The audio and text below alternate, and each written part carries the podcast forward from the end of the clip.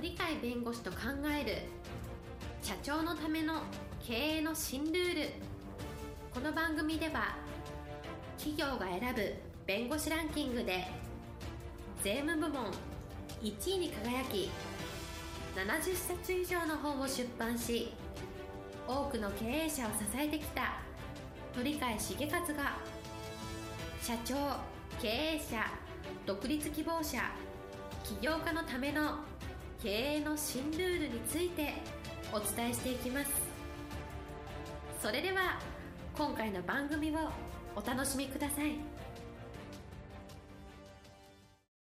皆さんこんにちは。お元気でしょうか？元気がすべての源です。え今日も私鳥飼一人でやらせていただきます。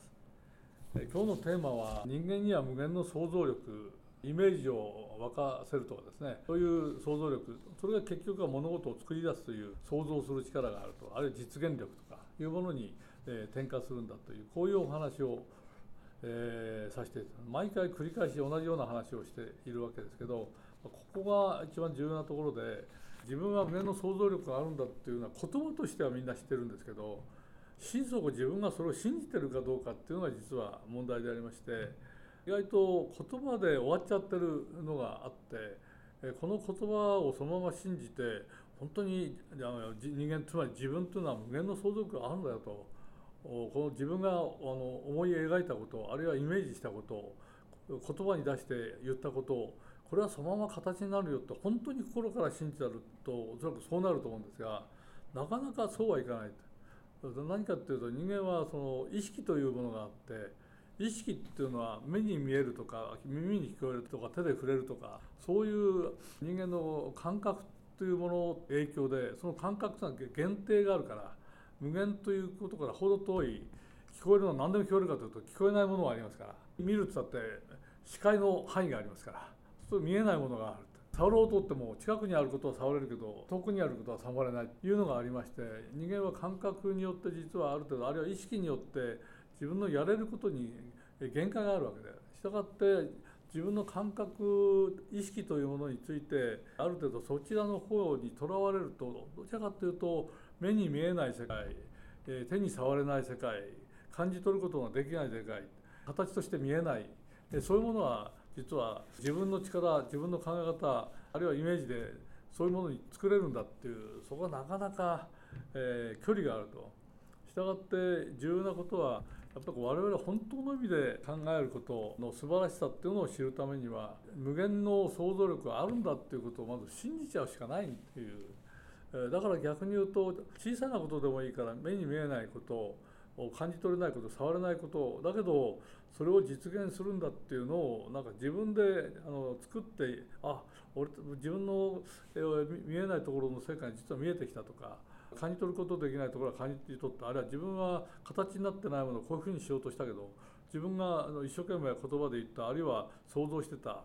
イメージ化してたものが実は形になったよとかいうものの経験を小さくてもいいからやっぱりすべきではないかと。大きなところでそういうのをやるのはなかなか難しいので小さな身近なところでもいいからあのそういうものをやっていく。例えば試験なら試験に受けて失敗しましたと。不合格でしたと。来年のあの合格なんて見えて見えてないわけですけど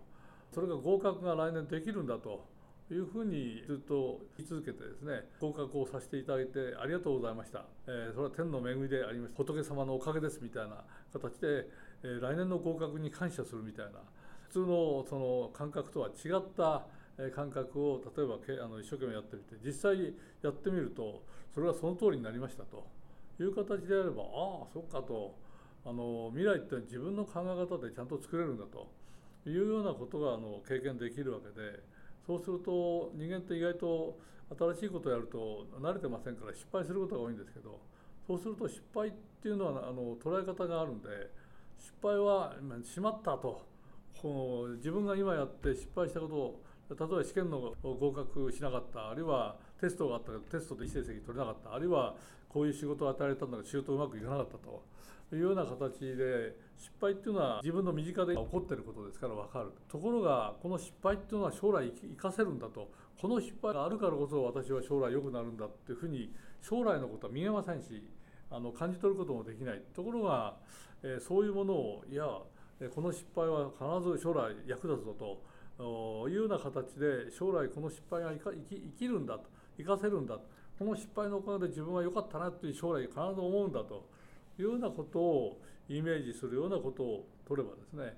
それが実際将来その通りこの失敗を生かして私は未来が築けるようになりましたと。将来に対して非常に希望を持てるようになりましたというふうに言えるようになればなかなかのもんでありましてそういう意味では失敗をするとかいう形の身近なもので、えー、体験できるのはたくさんあるんで体験を今度はそれを、成功といううまくいくことあるいは将来のあの希望につながるみたいなものとのつながりをつけてそこを生かそうというこれが実は素晴らしいものではないかと私はあの司法試験を受験して、えー、なかなか合格しなかった方で合格が見えなかったんでありますがある時にあの合格のやり方みたいな合格のイメージの作り方みたいなのをある方に教えられてそれを実践しました、まあ、4年間かかってあの成功するというふうに言われたから自分も4年間というイメージを作りながら4年間経ったら自分は合格してるんだというそういう形で合格に対してお礼をずっと言い続けたということがありますけれど実際その通り4年経ったらあの司法試験に合格しましたと。いうようなことがありましてそうすると自分の心の持ち方つまり実はこれは言葉の使い方の問題だったんですけど合格させてくださいってお願いしますと言って言葉を使ったら合格してないことをそのそのままお願いによって合格に持っていこうというんで合格してないことの現実を自分の心が受け止めてしまったんでまた同じことの繰り返しでまたお願いするっていうことを繰り返さなきゃいかんっていう発想になるんですけど合格させていただいたありがとうございました。これ来年のことなんですけどあるいは再来年のこと4年後のことかもしれないけど合格を、ね、あのありがとうございましたっていうと合格して何にもかかわらずありがとうございましたと言ってますからそありがとうございましたっていうことが将来実現するこれは実は言葉の力でありましてそうするとその経験をするとああそうか未来って意外と言葉の使い方とかこのお色の置き方とか考え方とかイメージの作り方でどんどんどんどん新しいものを作れるんだっていう実感が湧いてきますのでそういう意味では実はそういうイメージ力というか無限の想像力というのは自分で身近な小さなものでもいいから自分が実際にやってることの中でそれを実現をさせていくと。いうそういう意味では自分自身がやっぱり実験しないと。将来を作るという将来こうなあったらいいねっていうのがいくつかあったらその中の一つでも二つでもいいからこうあったらいいねっていうそのこうあったらいいねを一生懸命作り上げるっていう努力をするとそれがうまくいくとですね未来って自分で作れるんだと。実感が湧いてくると自分の想像力っていうのは自分がいくらでも考えられますが無限なんですよね。そういうのがだんだんだんだんその言葉っていうのを言葉じゃなくてなんとなく感じれるものとのものとして実はあの使えるようになるのでそういう意味ではあの今競争社会でありまして、えー、あの何でももう新しいもの出来上がってるように見えるけどこれからどういうものが出来上がるかなと全然まだあの考えられてないものたくさんあるわけなんで。したがってその無限の中に自分たちはあの経営者な経営者として役立つものを社会に提供したいとか皆さんこういうことで困ってるのがあるからこの困ってることを私は解決するために、えー、頑張ろうと。するとその解決することができるんだっていう今の現状と違うものをイメージしてあるいは言葉にして、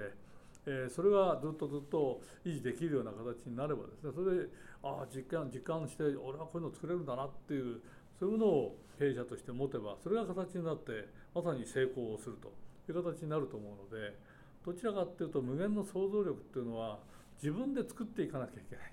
自分が意図的にそういう小さなものを、えー、できなかったものを実は1年後にはできるようになってる。半年後に自分は英語が苦手だったけどこういう努力をして英語をうまくマスターできるよっていうのを次元を設定して時間を設定して自分なりに頑張ってできれば実際その半年で英語がある程度できるようになったとすればできない今とできる半年後があるんで自分でその未来を作ったことになるというような形で意図的な意味で自分の想像力の範囲を広げていくと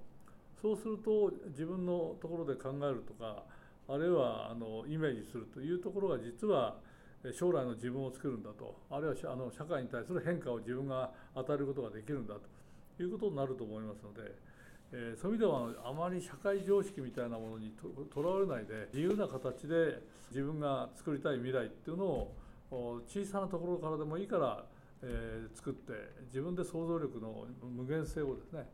肌で感じることが必要なのではないか。そういう意味ではあの常識を超えるっていうのはすごく重要で、えー、できないことはできるんだというふうに本当に自分で思える自分をいかに